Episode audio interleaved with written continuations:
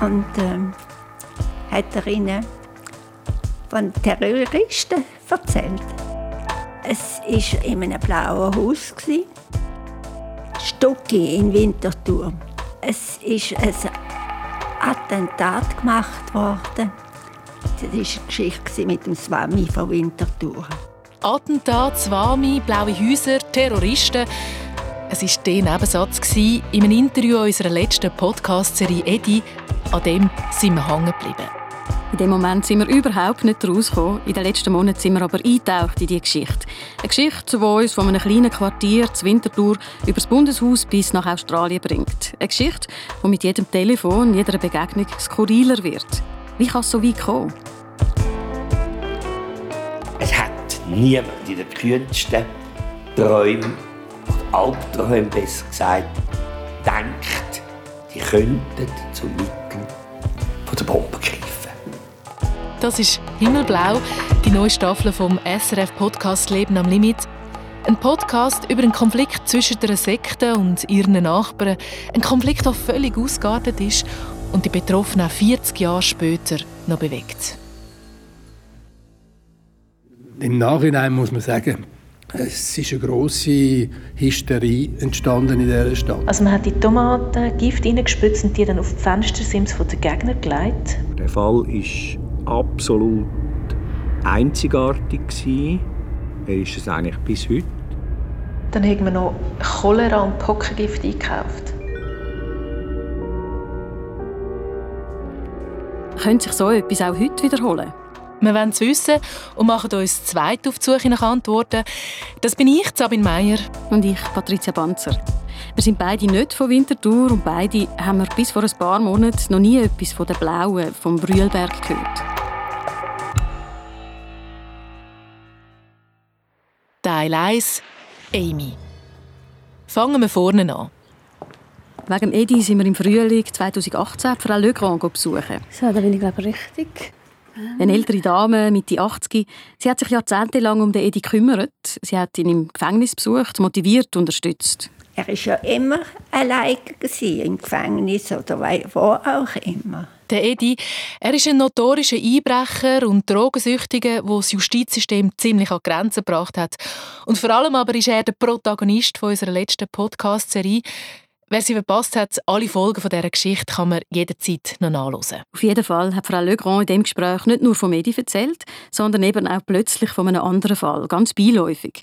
Und zwar, weil sie neben Edi noch jemand anderes im Gefängnis besucht und unterstützt hat. Und die Terroristin hat aber für den Swami müssen Sachen machen, die nicht in Ordnung waren. Die ist total im Hörig gewesen, also die ganze Gesellschaft. Sie habe ich betreut bis zum Bundesgericht. Sie musste vor das Bundesgericht. Und war eine Australierin. Eine junge australische Krankenschwester, die irgendwie in die Schweiz in eine religiöse Gruppe kommt und dann am Schluss in ein Bombenattentat involviert ist. Der Nebensatz, die extra Schlaufen im Interview, hat uns nicht mehr losgelassen. Weil schon mal hat Frau Legrand mit dem Edi uns zu einer unglaublichen Biografie geführt. Wer weiss, vielleicht auch das mal. Wir wollen darum wissen, wer ist die Frau, die da sozusagen direkt vor unserer Haustür in eine Geschichte verwickelt war, die ein ganzes Quartier, aber auch Politik und Gericht ans Limit gebracht hat. Gut, soll ich da suche Krankenschwester Winterthur. Sabine und ich, wir teilen uns auf, weil wir merken gerade von Anfang an, der Fall ist riesig. Da gibt es extrem viele Stränge, die wir nachgehen könnten. Ich nehme mich der jungen Krankenschwester an. Wir sagen ihr da Amy, weil nach 40 Jahren hat sie das Recht auf vergessen. Ich mache erst die Telefon. Ich glaube, bei der Verbindung hat etwas nicht geklappt. Ja, irgendwie. Ich bin nicht sicher, ob ich schlechten Empfang hatte, aber ich habe sie dann gar nicht mehr gehört. Darum habe ich gedacht, ich probiere es nochmal. Und ich kämpfe mich durch die verschiedenen Archive. Schaue, was damals über das Bombenattentat geschrieben worden ist. Und das ist viel. Ich finde kiloweise Zeitungsberichte in unserem SRF-Archiv. Keine neue Aufenthaltsbewilligung für den Swami. Und dann noch entlarvter Kult. Gespenstische Szenen auf dem Winterthurer Brühlberg. Polizisten im Kampfanzug, Maschinenpistolen, Hunde, Großrazzia beim Divine Light Zentrum. Und es hat auch alte Fernseh- und Radiobeiträge. Die schweizerische Hauptschlagziele der letzten Woche hat sicher den Sprengstoffanschlag auf das Haus von Zürcher Polizeidirektor Regierungsrat Jakob Stucki gemacht. Das Haus von Regierungsrat Jakob Stucki in Soitzach zeigt deutliche Spuren. Am 8. Oktober 1975 explodiert am Morgen um 3 Uhr eine Bombe vor dem Haus vom Zürcher Justizdirektor Jakob Stucki. Die Abklärungen der Polizei haben Hinweise ergeben auf eine religiöse Gemeinschaft Winterthur, das Divine Light Zentrum oder DLZ. DLZ.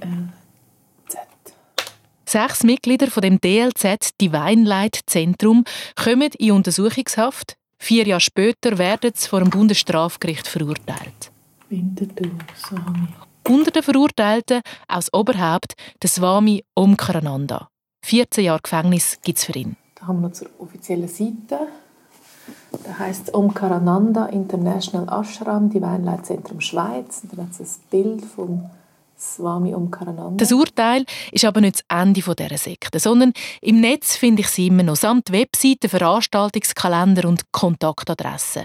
Und noch etwas finde ich heraus. Im 2000 hat ein Zürcher Journalist das ganze Attentat nochmal aufgeschafft. Ein Glücksfall, weil seine Akten, die hat er alle nachher am Sozialarchiv übergeben und die kann ich dort anschauen. Dort sollten wir Urteil, Vorgeschichte und Hintergründe finden. Und vor allem, hoffentlich, auch noch mehr zu der Amy. Ich habe die Akten von Paul Bösch bestellt. Mayer. Der Herr im Sozialarchiv verschwindet kurz in einem Nebenräumchen und kommt mit einem Wägeli voller Ware zurück. Das ist das ganze Kerl. Nein. Ah, okay. Also ich weiss, es sind viele. Aber sind einige, aber nicht alle. Nicht alle, aber immerhin noch 8 graue an 4 grosse Kartonkisten voller Papier. 0,8 Meter Akten sind es, die der Journalist zusammengetragen hat. Und irgendwo da drin muss die Amy stecken. Oh, leck. Da drin jetzt noch. Ich ziehe mich mit dieser ersten Hälfte in ein kleines Sitzungszimmer zurück und versinke in den Akten. Hunderte von Seiten, in Schreibmaschinenschrift geschrieben.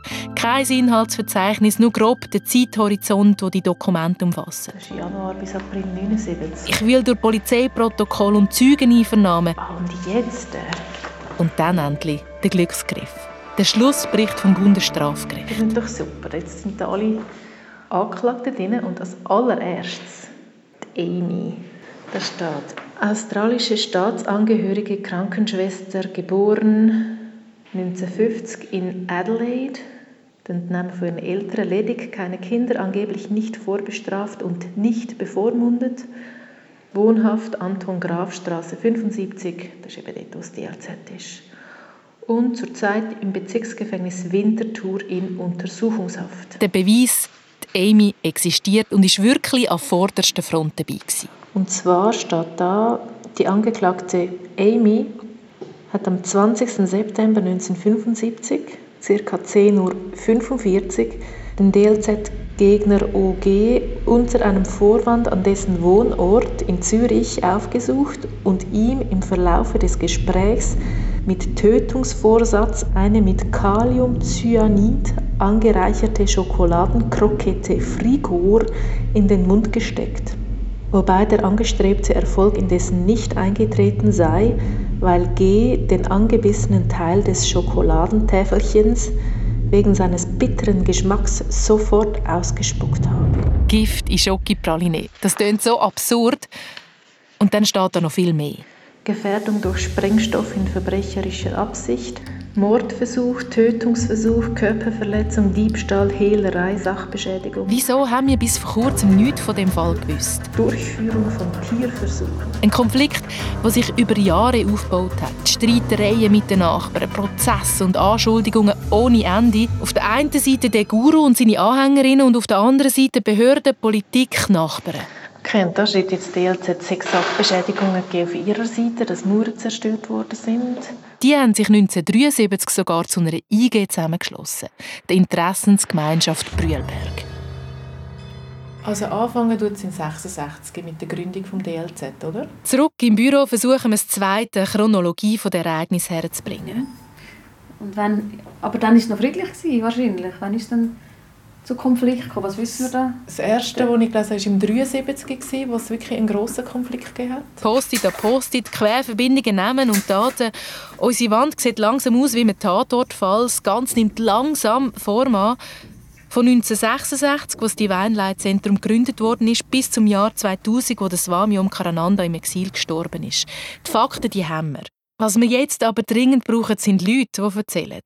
Am allerliebsten die Amy. Und da ist Patrizia dran.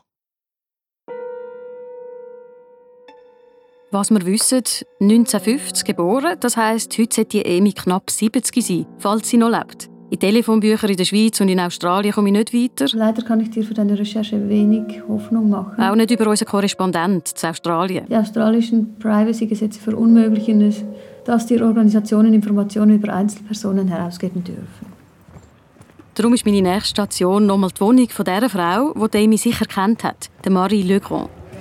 Schauen, welchen Stock. Sie wohnt immer noch am gleichen Ort, mit schönem Ausblick auf die Stadt Zürich. Jetzt bin ich ein bisschen spät. Ich habe dafür ein Schoki-Häsli gekauft. Obwohl, ich weiss jetzt gar nicht, ob das mit dieser Schoki bei dieser Geschichte eine gute Idee ist. Die Schoki-Geschichte, vergiftete Praline zum Gegner beseitigen, die hängen wir natürlich noch im Kopf. Die Frau Legrand weiss hoffentlich mehr. Immerhin hat sie Amy ja in den Jahren vor und während der Gerichtsverhandlung begleitet. Aber es ist 40 Jahre her und sie eine ältere Frau. Mal schauen. Mhm. Wollen Sie einen Kaffee oder einen Tee? Nein, ist gut, danke vielmals. Und tatsächlich, das Erste, was der Frau Legrand in den Sinn kommt, wenn sie an Amy und die Geschichte denkt, ist Gift. Im Zug von Zürich nach Bern, der Stucki, da hätte sie vergiften mit dem. Ei, ei, ei. Und zum guten Glück hat er keine Kaffeewelle. Das war ihre Rettung. Es wird immer wilder. Von diesem Vergiftungsversuch haben wir also noch nichts gewusst. Ich meine, also junge... Die ältere Dame hat einen eleganten Trainer an, korallfarbig, frisch frisierte graue Haare und sehr lebige Augen. Wie sie Demi kennengelernt hat, über den jungen Edi. Sie steht knapp über 40, Mutter von 3 Söhnen und hat übrigens hinter dem Rücken von ihrem Mann, den Edi und eben auch die Amy, im Gefängnis besucht. Und wenn sie Probleme hatte, hat sie gewusst, wo ich bin. Sie ist ein paar Mal bei ihr in der U-Haft vorbeigegangen, später auch in ihrer Wohnung.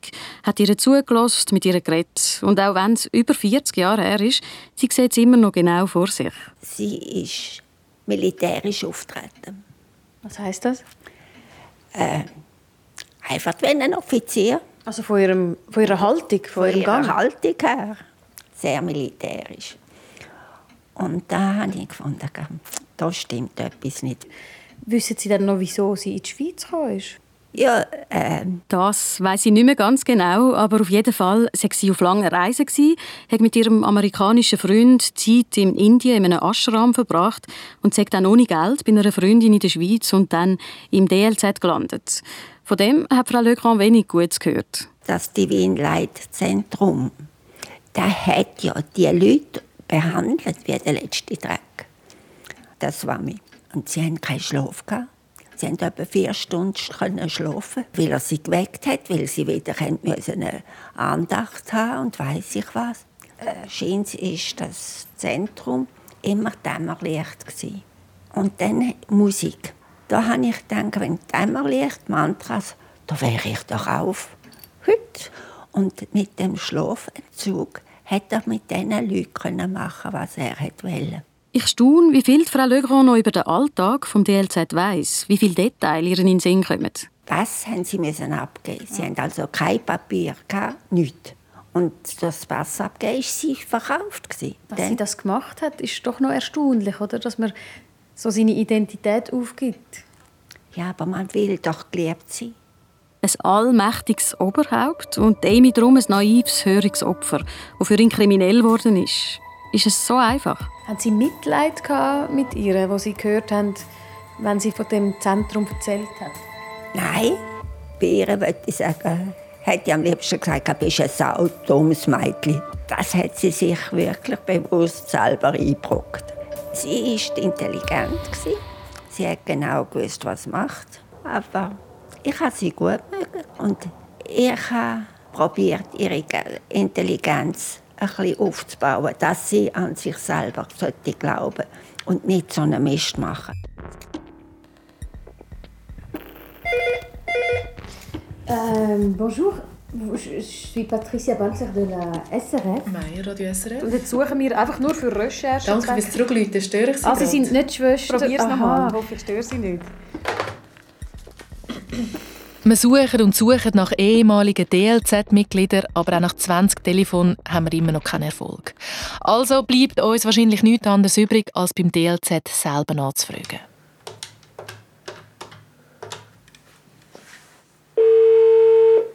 Divine Light Zentrum. Grüezi, das ist Mayer, Radio SRF. Grüezi. Bin ich richtig, wenn ich eine Medienanfrage habe bei Ihnen? Eine Medienanfrage? Ja, genau. Ja, was kostet? Ich bin an Recherchen von Winterthur in den 70er Jahren, Ende 70er Jahre, wo es ja auch den Konflikt gab zwischen dem Divine Light Zentrum und dem Quartier Brühlberg. Ja. Und wissen Sie was, da gebe ich Ihnen den Herrn Finger. Ja, genau. Der ist unser Rechtssprecher eigentlich für die Presse. Der Erhard Finger, eine der zentralen Personen in dieser Geschichte. In den Medien bricht auch er immer wieder auf. Er ist der Sprecher vom Divine Light Zentrum, der das Zentrum gegen aussen und auch juristisch vertreten hat. Grüezi, Herr Finger, das ist Mayer, Radio SRF. Grüezi, Frau Mayer. Störe ich Sie gerade oder haben Sie 5 Minuten für mich? Nein, um was geht es denn? Um was geht es? Also erzähle ich mein Anliegen nochmal, dass ich gerne mehr wissen würde über die Vorfälle in den 70er und ob er mir den Kontakt vermitteln könnte zu Leuten, die damals bei Ihnen ein- und ausgegangen sind. Der Erhard Finger ist sehr höflich und sofort bereit, mir zu helfen. Wunderbar. Danke vielmals. Ich danke Ihnen. Dann wünsche ich Ihnen einen schönen Nachmittag. Wünsche ich Ihnen auch, ja. Ah, Herr Finger, merci. Ja, danke schön. Und es geht nicht lang. Dann landet bei uns im Postfach ein Päckchen mit dem Absender DLZ. Drin 2 Bücher mit dem Titel «Wie es damals wirklich war. Dokumentation über die Entstehung einer geistig-kulturellen Institution. Band 1. Die Eskalation.» Und dann noch ein Brief. Ihre Anfrage vom 7.2.19. «Als Sie geboren wurden, stand ich schon fast ein ganzes Jahrzehnt im Zentrum dieser Geschehnisse und kann daher sicher einiges zu Ihrem Vorhaben beitragen, welches Sie magisch anzieht.» Ja, für ein Schlusszeichen. «Und das Sie gerne erzählen möchten.» Bis heute versucht der Erhard Finger seine Sicht, die Sicht vom DLZ, vom Konflikt zwischen dem DLZ und seinen Gegnern zu erklären. Er ist auch 2019 überzeugt, Behörden und Nachbarn hätten ihnen nicht viele Chancen gegeben. Sich zum Teil auch regelrecht gegen die Institution verschworen und mit allen Mitteln gegen sie gekämpft. Man hätte einfach die Fremden loshaben und wieder Ruhe im Quartier. Der Fall ist juristisch aber abgeschlossen, die Schuldigen sind verurteilt. Unser Ziel ist nicht, die Schuldfrage nochmal in den Raum zu stellen, sondern uns interessiert, wie es so weit hätte kommen können. Wie so ein Konflikt, der ganz im Kleinen angefangen hat, so kann eskalieren. Was es braucht, dass Leute wie die Amy so ans Limit gehen, dass es nur noch ein Mittel gibt. Bomben. Endlich ein kleines Highlight. Nach vielen Wochen ohne Erfolg. Ein erstes Mal schreibt uns jemand zurück, der zur gleichen Zeit wie die Amy im DLZ ein- und ausgegangen ist. Leider eine Absage. Ja, sie ist halt... ja gut, in ihrer Position würde ich das wahrscheinlich auch nicht mehr wählen. Sie kennt mich. Mhm. Schade, es wäre so spannend gewesen, mit ihr zu reden, aber mit dem DLZ in Zusammenhang gebracht werden will sie auf keinen Fall. Ich könnte einfach sagen, irgendwie in einer anonymen Form. Ja, könnte sie mitmachen. Sie nicht. Aber probieren wir doch einfach zu sagen, vielleicht 2-3 Statements, einfach, dass wir es vorlesen mit einer anderen Stimme. Oder darum sagen wir ihr da jetzt Marika. Also ja, irgendwie 1-2 Eindrücke über das Leben vielleicht machen. Macht mir wenig Hoffnung, aber wer weiß. Gut. Liebe Frau K. Patrizia ist immer noch an der Amy dran und trifft darum sich jetzt gerade mit dem Menschen, der schon mal bewiesen hat, wie gut sein Gedächtnis ist. Der Edi. Das Kaffee, wo wir schon mal waren, wo wir sie das erste Mal gesehen haben, vor langem. Wo war das? Gerade da. Der Edi, heute 60, ehemaliger Einbrecher, Betrüger, Trögler. Er ist gleichzeitig mit der Amy in U-Haft gesessen und hat mir schon am Telefon gesagt, dass er sich sehr gut an sie erinnern. Wie geht es Ihnen? Ja, man muss jetzt wieder Mitte 70er hat er, noch keine 20, die Amy kennengelernt.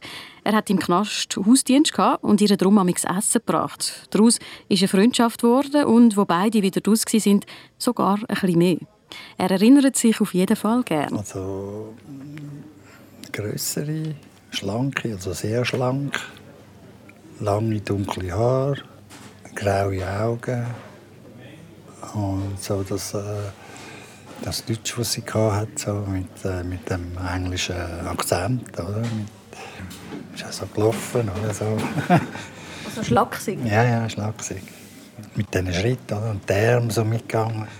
Und was war sie für ein Typ Mensch, jetzt, wenn Sie vom Charakter her beschreiben? Ja, ein richtiger Kumpel. Also man hat, sie war sehr hilfsbereit. Man hat über alles mit ihr reden, hat überall immer versucht zu helfen und eine Lösung zu finden. Recht sensibel war sie. Wie hat sich das geäussert, dass sie sensibel ist? Oder wie haben Sie das gemerkt? Dass sie für alles zugänglich ist. Oder? Wenn sie gemerkt hat, dass es jemandem nicht gut geht, oder? Zum Beispiel an einem Trögler, oder? Hat sie versucht, sich einzufühlen in den Menschen, oder? Und fragen, ja, wie geht's da? Kann dir etwas helfen? Oder? Ja. Auch mit meinen Kollegen. Wenn jemand keinen Platz hatte zum Schlafen, konnte Bier schlafen und. Wahrscheinlich auch ist das der Grund, wieso sie eigentlich in diese Sekte reingekommen ist, denke ich, oder? Und dort wollte sie auch immer helfen, oder? Darum ist es wahrscheinlich auch zu diesen Taten oder Untaten gekommen, die man ihr vorgeworfen hat. Amy, damals 25, Krankenschwester, neugierige, graue Augen. Der Edi hat ab und zu bei ihr übernachtet und an ein Detail mag er sich besonders erinnern. Als gemeinsame Avocado-Essen. Das war schon zwägig. Sie hatte Avocado mit so Aromat. Hat sie so gegessen und gesagt, was ist das? Und das ist eine Butterfrucht. Avocado. Und dann hat das noch nie gehabt. Oder? Und dann probiert und sagt, das ist gut. Seitdem habe ich nur noch Avocado. Für alles. Wir haben immer gelacht wegen dem Spanischen. Oder? Das ist ein Avocado, ist ein Anwalt. Oder? Avocado. Nein, Avocado. Es ist so ein Spiel entstanden. Stundenlang haben wir über das blöde Ding Avocado gelacht und wie man es betont. Oder? Und natürlich hat er auch nachgefragt, was im DLC gelaufen ist. Oder besser gesagt, schief gelaufen ist. Und Demi hat etwas erzählt. Auch von anderen Mitgliedern, die kriminell geworden sind. Besonders an einen mag er sich erinnern. Der hat ja die Tomaten oder was dort. Hat das Gift hineingespritzt und dort aufs Fenstersims beim Haus deponiert. Das habe ich noch in Erinnerung, dass der irgendetwas eben mit dem Gift zu tun hatte. Er war da der Giftmischer oder so. Und von den Bombenanschlägen selber hat sie eigentlich nie erzählt, wer was wo, oder? Offenbar also nicht nur Gift im Frigo, Schöckeli und im Kaffee, sondern auch im Gemüse. Der Edi erzählt Ähnliches wie Frau Legrand von Abhängigkeit, von Instrumentalisierung und dann noch eine Stufe weiter von Missbrauch. Also sie hat mir dann ein bisschen Sachen erzählt, dass dort ein bisschen so getauscht worden ist, so mit den Geldgeber, oder? Spender, die Geld in den Laden hineinbringen. Ja, also sie hat mir schon erzählt von dem, dass dort ein sexuelle Dienste angeboten worden sind. An denen, wie sich das geäussert, das keine Ahnung. Aber es ist schon so Sexspiele gelaufen. Oder? Was für Geldgeber und Sexspiele in einer Gemeinschaft, die sexuelle Enthaltsamkeit empfohlen hat, wieder ein Fragezeichen mehr. Wer uns bis jetzt über das DLZ erzählt hat, zeichnet ein unsympathisches, gefährliches Bild. Auf der anderen Seite, beide sind über die verurteilte Amy zu ihrer Info gekommen. Ich schaue einfach mal, was ich gerade so auf die Schnelle finde. Ja, bei uns. Soll ich bei uns mal die Sachen? Wir sind beide mal wieder gleichzeitig im Büro. Zum Verstehen, was passiert ist, merken wir, lange es nicht nur mit Leuten von Seiten DLZ zu reden, sondern wir brauchen noch mehr Auskunftsleute. Mit den Polizisten, die ermittelt haben, Anwälten, Politikern oder Nachbarn. Beim Versuch aber, an die Nachbarn herzukommen, stossen wir auf deutliche Ablehnung. Sie wissen wahrscheinlich schon, dass Ihr Vorhaben Gefahr läuft, alte Wunden neu aufzureißen. Erste Reaktionen sprechen bereits Bände. Das sollten alle Beteiligten vermeiden helfen. Wir sollen bitte aufhören, alte Wunden aufzureissen, wird uns auch am Telefon ein paar Mal gesagt. Die Geschichte sagt durch, man will nicht mehr darüber reden, vielleicht auch in 10 Jahren, wenn alle tot sind. Also, eben, das können wir nicht leisten, herauszufinden, was passiert ist. Wir können wie auf individueller Ebene zeigen, was es mit den Leuten gemacht hat. In den Strudel hineinzugeraten, wo niemand mehr durchgesehen hat. Und warum sie überhaupt jetzt in so einer Rechtfertigung... Also ich meine, warum man auch 40 Jahre später sich immer noch so rechtfertigt. Also es ist ja wie so... Darum sind wahrscheinlich die Wunden so ja, weil das gar nie wirklich klar wurde. Ja. Also Wunden aufreißen oder urteilen, das ist nicht unsere Absicht. Aber je mehr wir hören, desto mehr wollen wir wissen, wie es so weit kommen konnte. Was die Mechanismen sind von so Konflikten, die ja nicht nur im Brühlberg, sondern überall passieren könnten. Und um die zu verstehen, lange das Archivmaterial nicht. Der nächste Schritt ist klar, ab auf den Brühlberg. Und so geht es weiter. Es hat wieder ein Mail von Marie gegeben und das ist super. Sie schreibt: Liebe Frau Mayer, ich habe viel verdrängt, werde Ihnen aber spontan schreiben, was hochkommt und mir einfällt. Wir alle waren natürlich in den Swami ein bisschen verliebt. Das ist in der Natur der Sache, der Meister-Schüler-Beziehung und der Verehrung, die damit einhergeht. Und der Verehrung, die damit einhergeht. Ausrufezeichen, Ausrufezeichen. Das war der Teil 1 von Himmelblau, ein SRF-Podcast von Sabine Mayer und Patrizia Banzer. Alle Folgen und Infos auf srf.ch/Leben am Limit. Produktion Selin Rawal, verantwortlich Susanne Witzig, Ton Benjamin Bogonatos. Vielleicht hat er euch ja gefallen oder auch nicht. Auf jeden Fall ungeniert bewerten in eurer Podcast-App.